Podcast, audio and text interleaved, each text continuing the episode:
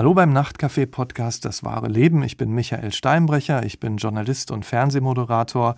Und alle zwei Wochen lerne ich hier in diesem Podcast einen Menschen kennen. Und immer wieder geht es um das wahre Leben mit allem, was im Guten und im Schlechten dazugehört. Heute spreche ich mit äh, Stefanie Assmann. Sie ist 52, ist in Haltern am See geboren und wohnt dort auch heute noch. Und etwas, das viele von uns vor knapp sechs Jahren erschüttert hat, nämlich der Absturz des German Wings Flugzeugs in den französischen Alpen, betrifft sie bis heute unmittelbar. Denn ihre 15-jährige Tochter saß damals mit in der Maschine und hat wie alle anderen nicht überlebt. Da stellt sich natürlich unweigerlich die Frage, wie geht ein Leben danach weiter?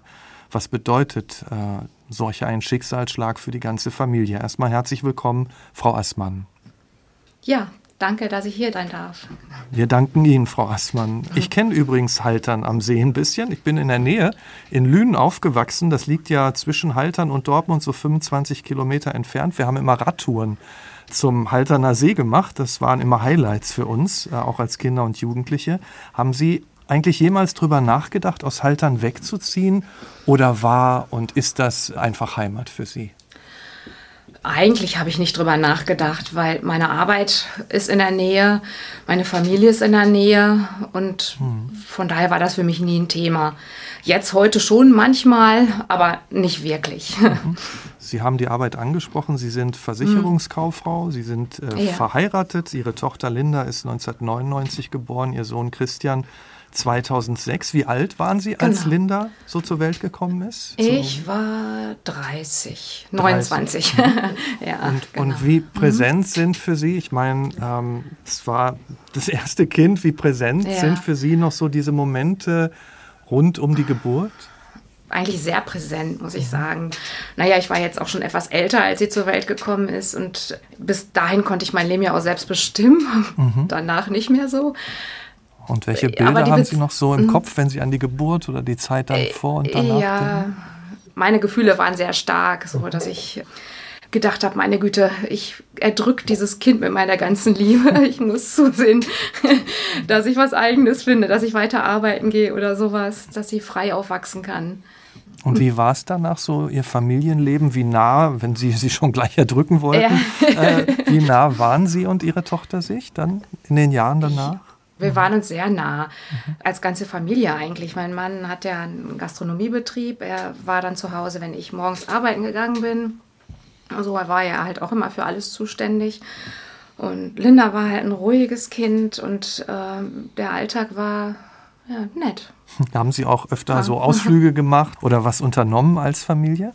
Ja, das haben wir soweit es ging schon gemacht. Wir mhm. sind in den Zoo gefahren, aber das haben wir später auch noch gemacht. Ne? Wenn Linda gesagt hat, ich habe den Kölner Dom noch nicht gesehen, dann haben wir uns in den Zug gesetzt und sind dahin gefahren. Mhm. Oder sie wollte nach Paris, da sind wir, ihre Freundin, sie und ich, nach Paris gefahren, haben uns das angeguckt. Also wir haben schon zugesehen, dass wir die Dinge auch machen, mhm. die wir uns wünschen. Wenn Sie so sagen, Linda war schon als Kind so ruhig, wie würden Sie so mhm. sie insgesamt beschreiben, wenn Sie sie mir mal so mhm. näher bringen würden? Das ist natürlich schwierig. Ja, also sie war ruhig, aber sie wusste ganz genau, was sie wollte. Und ähm, sie hatte so eine Würde. Sie ist immer aufrecht gewesen. Und da waren wir immer sehr stolz drauf. Und mhm.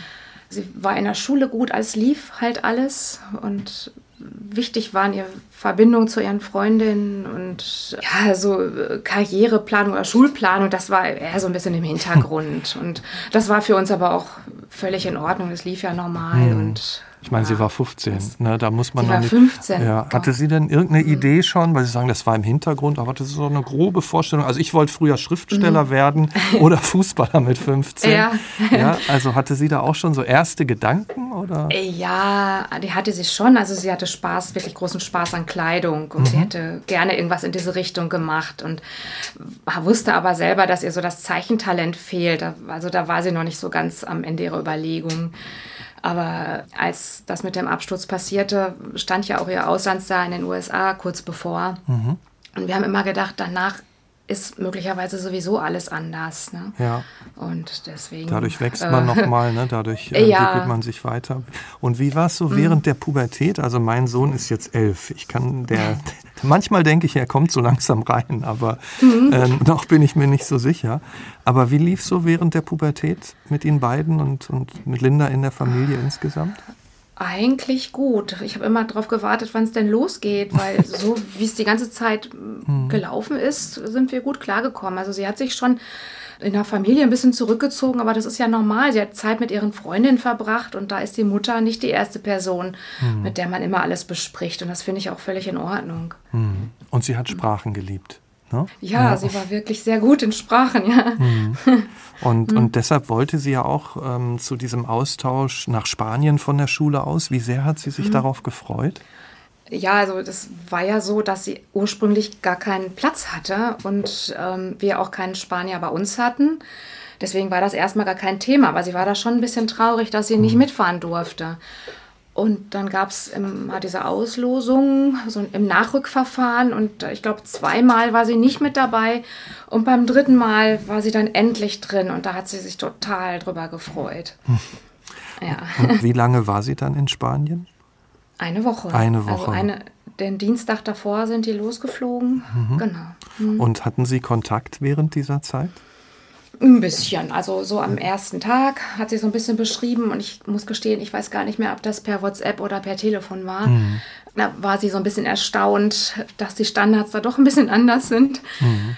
Und, also ähm, sowas, äh, ja. was weiß ich, Badezimmer oder sowas angeht? Genau, oder? Mhm, genau, okay. nur kaltes Wasser. Sie musste kalt duschen. Verstehe. Mhm. Ja, und ihr Handyguthaben war leer. Da war es war ihre größte Sorge, dass mhm. wir ihr ein neues Guthaben besorgen. Und ja. Und das haben Sie gemacht genau. dann gleich? Mhm. Weil sowas ja, also, ist ja sehr wichtig. Ne? Ja, absolut. Das, natürlich. ja. Hat, hat sie denn auch Fotos geschickt, so von, ja. von dieser Zeit? Ja, ja? Mhm. aber nicht viele. Also sie hatte so ein bisschen beschrieben, dass es äh, mit der Schülerin, wo sie gewesen ist, ein bisschen schwierig war, weil die halt weder Deutsch noch Englisch sprach und Linda mhm. hatte zu dem Zeitpunkt ja erst ein halbes Jahr Spanisch. Und so war da irgendwie überhaupt gar keine Kommunikation möglich. Und dann hat sie sich natürlich nicht so ganz wohl da gefühlt. Mhm. Aber im Rahmen ihrer Mitschüler hat es ihr doch Spaß gemacht. Mhm. Hatten Sie denn dann auch am Tag Ihres Rückflugs äh, noch Kontakt? Ja, ich hatte sie morgens angeschrieben, ob sie schon im Bus ist. Ich weiß nicht, wann das war, um, um, um sieben oder so.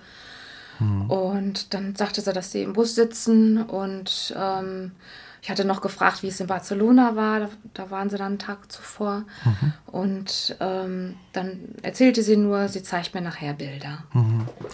Und ja. was haben Sie an diesem Tag gemacht? Ich habe gearbeitet. Ich war mhm.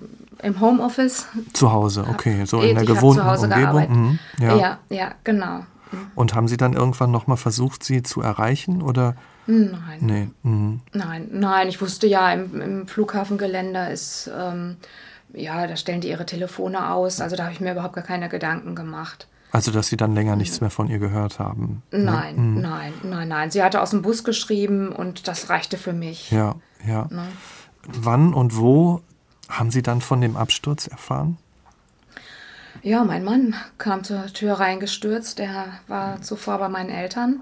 Hm. Und ähm, die hatten so einen Nachrichtensender an und der hat es stumpf im Fernsehen gesehen, dass die Maschine abgestürzt ist.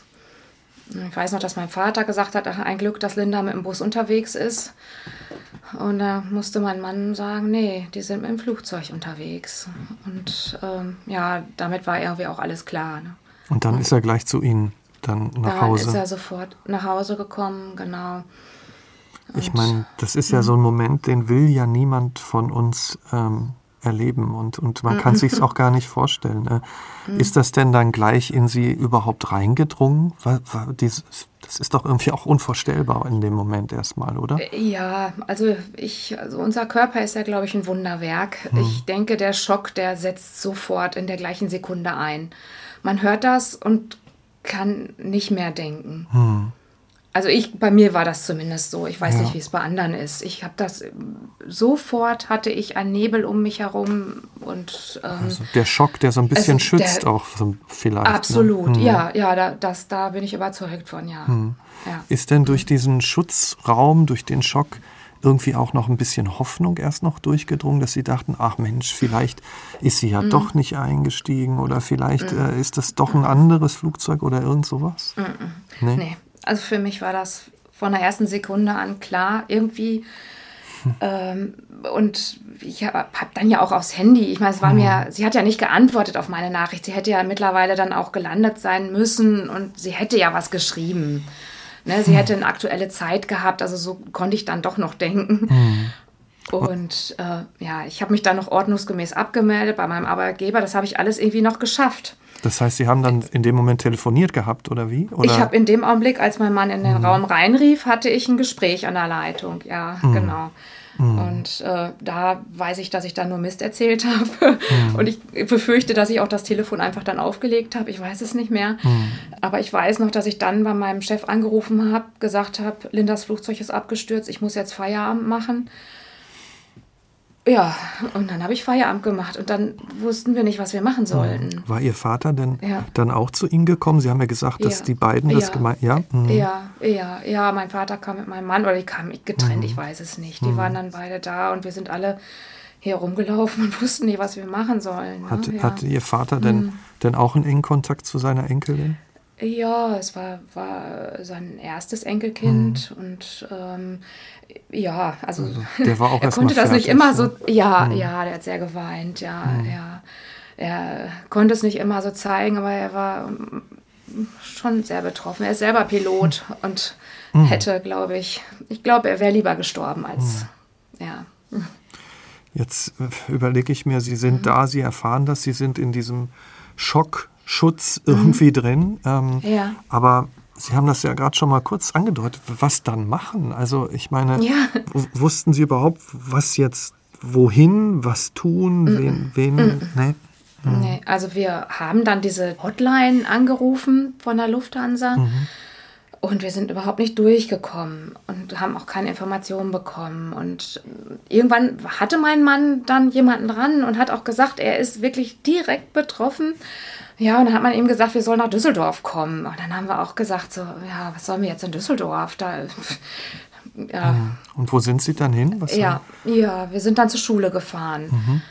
Das war das Erste, was uns eingefallen ist und äh, haben unterwegs noch. Hm? Ja, erzählen Sie ruhig, weil das ja. wollte ich gerade fragen. Ob, ob ja. wer da, konnten Sie überhaupt Auto fahren? Wie ist das überhaupt abgelaufen dann? Also, ja, mein Mann fuhr erst und dann sind wir bei ähm, der Freundin meiner Tochter vorbei, die auch mit, oder bei den Eltern der Freundin.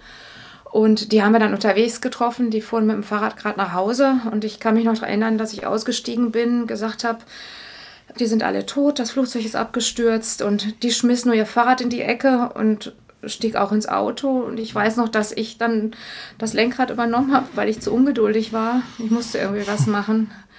Und dann sind wir halt zur Schule gefahren. Das sind ja echt ja. unfassbare Situationen. Ja. Was hat sie dann in der Schule erwartet? Wer war dann da alles da? Sind dann alle Eltern gekommen und Lehrer? Und mhm. wer war dann auch für sie da? Also ja, also der Schulleiter war sofort für uns da. Mhm. Soweit ich mich erinnere, waren wir auch die Ersten, die vor Ort waren. Und ich, das weiß ich auch nur so von Geschichten oder von Erzählungen im Nachhinein dass mein Mann zum Schulleiter gesagt hat, äh, die waren per Du oder sind mhm. per Du, Uli, sind das unsere Kinder? Ne? Und ähm, der Schulleiter sagte hinterher nur, ich bin derjenige, der ihre Kinder in den Tod geschickt hat. Ne? Also der hat wirklich sehr, sehr, also er war bei uns die ganze Zeit. Mhm. Ja. Mhm. Hm. Waren Sie dann in einem Klassenzimmer oder haben Sie sich alle irgendwo versammelt? Ähm ja, es war relativ schnell ein Raum, wurde mhm. uns zur Verfügung gestellt und ähm, Allmählich trudelten auch weitere Eltern ein. Es waren Notfallseelsorger vor Ort. Da gibt es wohl offenbar irgendeinen Notknopf, keine Ahnung. Auf jeden Fall erschienen mhm. dann Menschen. Für uns äh, kam unser Pfarrer, der Linda auch konfirmiert hatte. Der hat auch noch ein anderes Mädchen aus der Runde konfirmiert und mhm. war dann gleich zuständig quasi für uns mhm. beide. Und der begleitet uns auch bis heute. Also damals war dann erstmal so, höre ich raus, die Schule für mhm. alle so der natürliche ja. Ort, ne, um zusammenzukommen, ja. um erstmal zu verstehen, was los ist, soweit das überhaupt möglich ist. Und um nicht alleine zu sein damit. Ne? Genau, genau. Mhm. Ein Stück weit schon. Ne? Mhm. Ne? Also nicht für alle. Ne? Mhm. Manche sind auch nach Düsseldorf oder. Mhm. Ne, aber die Informationen liefen natürlich da erstmal zusammen.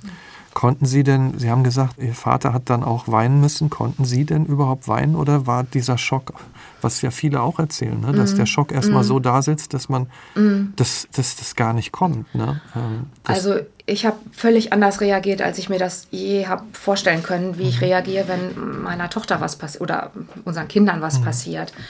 Ich habe tatsächlich nicht geweint. Ich bin in diesem Klassenraum gewesen und habe Runden gedreht. Ich habe, glaube ich, Kilometer gemacht. Mhm. Ich, äh, das ist das, woran ich mich erinnern kann. Also es war wie Watte alles, ganz merkwürdig. Ich habe gedacht, ich reagiere hysterisch. Mhm. Ja, also ich habe durchaus nah am Wasser gebaut. Mhm. und, äh, aber da war ich eigentlich ganz ruhig. Ja, der Körper macht so. Ich, ich habe ja. mal einen Unfall gehabt auch ah. und da habe ich auch so funktioniert, dass man glaubt nicht, mhm. wie der Körper ja. in diesen Schocksituationen so handelt. Ne? Man, war denn auch ein Arzt oder eine Ärztin dann bei Ihnen? Ähm, bei, und mm, ich weiß, dass ein Arzt da war als Begleitung für ein anderes äh, okay. äh, Elternpaar, mhm. weil die sich privat kannten. Möglicherweise hatten die Notfallseelsorger eine Ausbildung. Das mhm. weiß ich alles mhm. nicht. Ja. Ähm, wie haben Sie denn dann offiziell erfahren? Sie haben ja den, den Schulrektor gefragt, aber haben Sie dann irgendwann auch eine offizielle Nachricht bekommen? Also die innere mhm. Gewissheit war ja da für Sie. Die war da. Ähm, ja. mhm. Aber dass Sie, dass Sie ähm, erfahren haben, dann irgendwann, Ihre Tochter war in diesem Flugzeug und sie hat nicht überlebt, kam mhm. die Nachricht ja, dann auch? Das, ich weiß mhm. es heute nicht ja, mehr so ganz genau, aber ich glaube, das war am ersten Tag auch. Mhm. Gegen 15 Uhr, meine ich. Irgend, irgendwann um 15 Uhr mhm. gab es eine offizielle Mitteilung, dass alle ins Flugzeug eingestiegen sind. Mhm. Und ja, ich meine, die Bilder von der Unfallstelle kennt jeder. Ne? Dass da keiner überlebt hat, war klar. Mhm. Irgendwann waren sie dann ja wieder zu Hause und äh, mhm. waren allein mit sich, äh, also mit ihrem Mann, mit ihrem Sohn. Mhm. Ähm, wollten sie dann allein sein oder, oder kamen dann auch in den nächsten Tagen noch andere Menschen, um ihnen beizustehen? Ja, also wir, wir, waren eigentlich die ganze Zeit nicht alleine. Mhm. Wir haben in der Schule hatten wir schon, kamen die Freunde schon an und haben uns auch die ganze Zeit ähm, ja, unter ihre Fittiche genommen. Wir, ähm, wir konnten uns wirklich total fallen lassen. Wir mhm. mussten uns um nichts kümmern. Die haben, also wir hatten die Haustür offen und ich glaube, das war auch gut so. Mhm. Jeden Tag gab es dann ja auch in Haltern um 19 Uhr in der Kirche eine Andacht. Ja. Waren Sie da dann auch immer dabei? Ja, jedes Mal. Mhm. Ich war ganz traurig, als das aufgehört hat. Das hat so, ein, ja, so einen gewissen Frieden, Ruhe, ich weiß es nicht. War mir auf jeden Fall wichtig, dahin zu gehen. Sind Sie denn gläubig? Hm. Oh. Tue ich mich ein bisschen schwer mit. Ja. Äh, die Hoffnung stirbt zuletzt. Mhm. Das, also ich kann nicht sagen, da gibt es nichts. Mhm. Aber ähm, ich, hab's, ich befürchte, dass es nicht das Wiedersehen gibt, das ich mir erwünsche oder mhm. das ich mir wünsche. Mhm.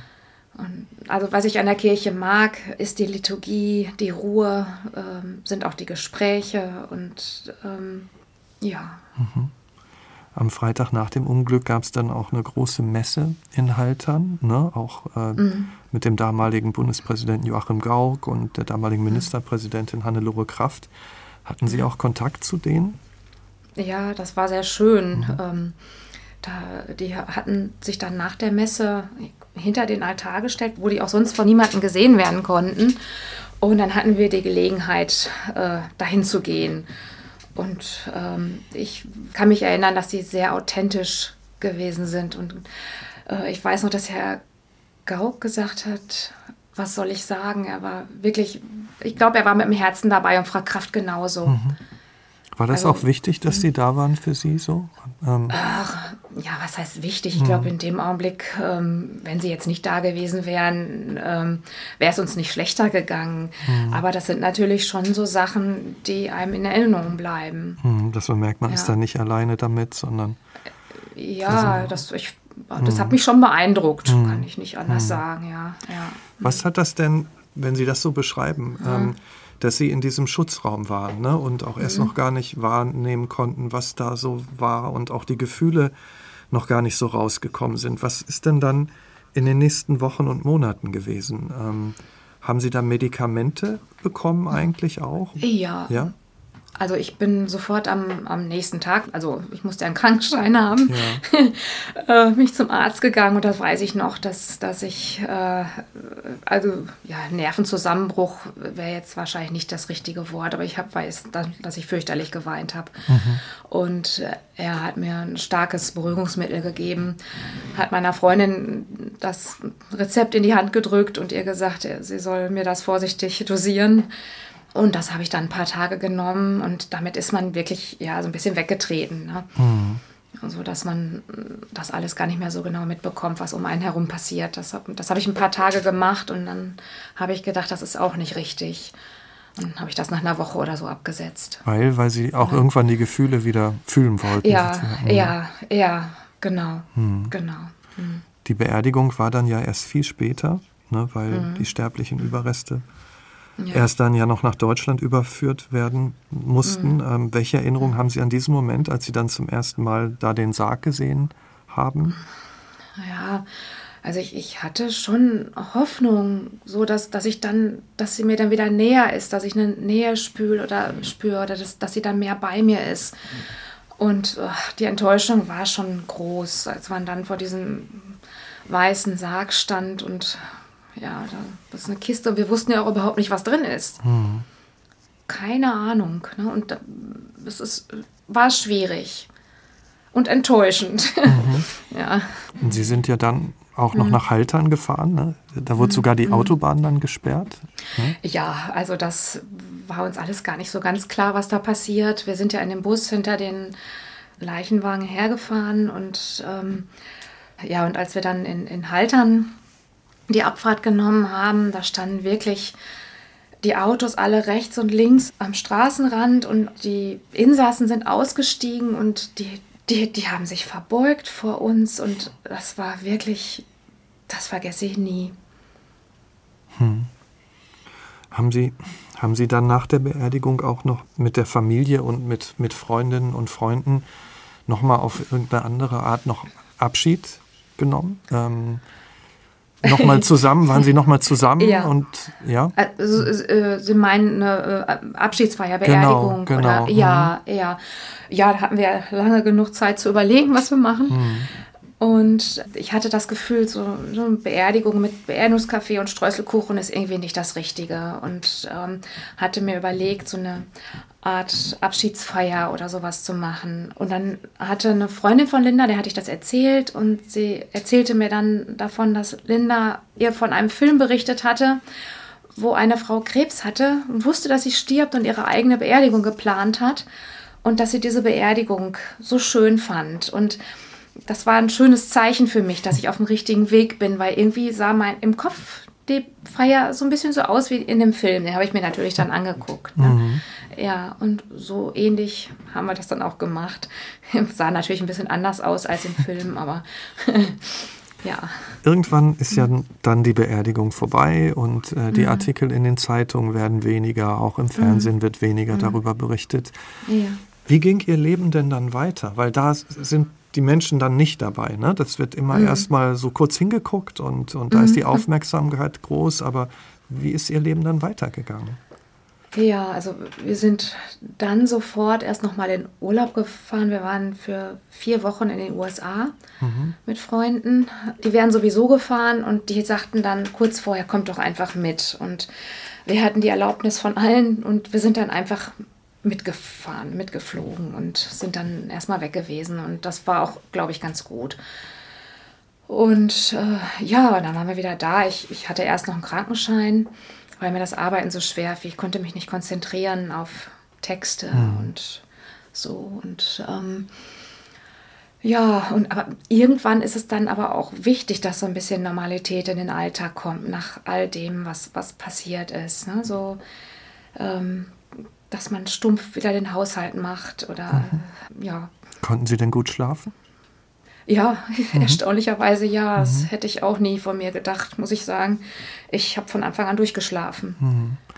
Wenn Sie das so sagen, ähm, Sie hätten das nicht für sich gedacht, ist da auch so ein Moment, ja. dass man denkt, huch, das Leben geht weiter und man hat auch schon wieder, und Sie auch als Familie, so eine Art Alltag Und das, obwohl so ein geliebter Mensch, der doch dazugehören ja. sollte, nicht mehr da ist, hatten Sie auch solche genau. Gedanken? Ja? ja, ja, viel natürlich. Es geht alles normal weiter. Nur Linda ist halt nicht mehr da. Und mhm. das war was, was ich nicht übereingekriegt habe. Ja, wie soll man das beschreiben? Weiß ich auch nicht. Mhm. Haben Sie sich es passt, denn, da, passt nicht zusammen. Ja. Haben Sie sich denn manchmal gedacht, Mensch, was würde Linda denn wollen, wie wir hier sind? Ja. Und was wir so tun? Ja. Das natürlich. Also ähm, ich weiß, dass Linda die würde wollen, dass wir klarkommen. Da bin ich, habe ich überhaupt nicht eine Sekunde gezweifelt. Und wenn sie noch gucken kann, was irgendwie, die Hoffnung stirbt ja zuletzt, dann denke ich, dann kann sie auch in unsere Köpfe und Herzen reingucken. Und ähm, mehr braucht es ja nicht mhm. als Gedenken für sie. Ne? Haben Sie denn auch Formen gefunden, weil Sie das Gedenken ansprechen, auch als Familie Ihre Tochter irgendwie mit einzubeziehen in Ihre Gedanken? Reden Sie häufiger auch über sie oder ist das etwas, was Sie eher fühlen, aber gar nicht so thematisieren in dem Sinne? Ja, ich glaube ja? eher das. Eher also das? wir reden wirklich nicht so ganz viel. Also ich glaube, Christian redet noch am meisten. Mama, mhm. weißt du noch, als Linda das und das gemacht hat? Bei meinem Mann und mir ist das eher so, wenn Erinnerungen so hochkommen. Mhm. Wenn wir im Fernsehen ein Mädchen sehen, wo wir eine gewisse Ähnlichkeit sehen, da sind wir uns recht schnell einig. Oder wenn wir irgendwo unterwegs sind und wir sehen ein Mädchen in dem Alter oder wie auch immer. Es gibt immer so Situationen, wo wir genau wissen, ach, äh, ja, da denken wir jetzt an sie. Mhm. Ne? Ja. Wie ist das so am Geburtstag oder an Weihnachten jetzt? Ja, Geburtstag, da haben wir ein Ritual, in der Tat. Ja, da haben wir gedacht, wie können wir ihr Grüße schicken und haben dann an Licht gedacht und haben dann, ich glaube, das erste Mal an ihrem 18. Geburtstag ein Riesenfeuer nach oben geschickt hm. und äh, haben ihren Namen halt mit Kerzen geschrieben. Und das ist ein ganz schönes Ritual, das machen wir seitdem jedes Jahr. Also ganz groß den Namen mit Licht an den Himmel schreiben. Mhm. Ansonsten ist das natürlich schwierig. Dann ist dieser Tag da und man weiß nichts damit anzufangen, ne? weil das Geburtstagskind ist ja nicht mehr da. Hm. Deswegen glaube ich, dass solche hm. Formen hm. vielleicht auch wichtig sind. Ne? Also, genau. um genau. irgendwie sich auch Halt zu geben an so einem Tag. Ja. Sie waren hm. ja auch lange in einer Trauergruppe. Wie hat sich denn so die Trauer verändert mit den Jahren? Also es war, am Anfang waren mir ganz viele Sachen wichtig, womit ich begreifen kann, was passiert ist.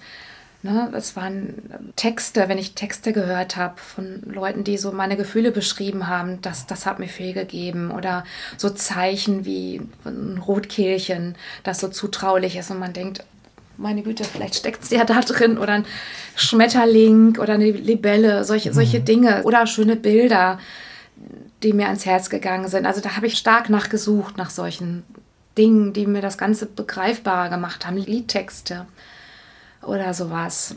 Und das brauche ich heute nicht mehr so. Mhm. Also es ist mehr so die Gewissheit, dass sie wirklich jetzt verankert ist in unseren Herzen. Was nicht heißt, dass es nicht noch oft an die Oberfläche bricht und wir damit jetzt durch sind. Ich weiß gar nicht warum, ähm, aber es ist ja so, dass nach einem Verlust, nach solch einem Verlust eines so wichtigen Menschen, kommt es auch öfter mal zu Krisen in der Partnerschaft oder mhm. überhaupt auch in der Familie. Mhm. Irgendwie höre ich so raus, mhm. dass es Ihnen gut ging oder täuscht das oder hatten nee. Sie auch eine Krise in irgendeiner Form ähm, in also der Partnerschaft? Krisen hatten wir schon immer. Voll in der Okay, das gehört dazu. Das ja, stimmt. eben, ganz genau. Ja. Und äh, da war eigentlich Lindas Tod eher so, dass wir enger zusammengerückt mhm. sind. Oder beziehungsweise, ähm, also wir ticken gleich was unseren Umgang damit angeht. Das ist, Und das, das ist, glaube ich, viel wert. Mhm. Sehr, sehr ja. hilfreich, absolut, ja. ja. Mhm. ja. Ähm, wir haben bisher überhaupt nicht über den Co-Piloten geredet, ne, der das Unglück ja, absichtlich äh, herbeigeführt hat. Wie sehr haben Sie sich in all den Jahren mit ihm beschäftigt? Gar nicht.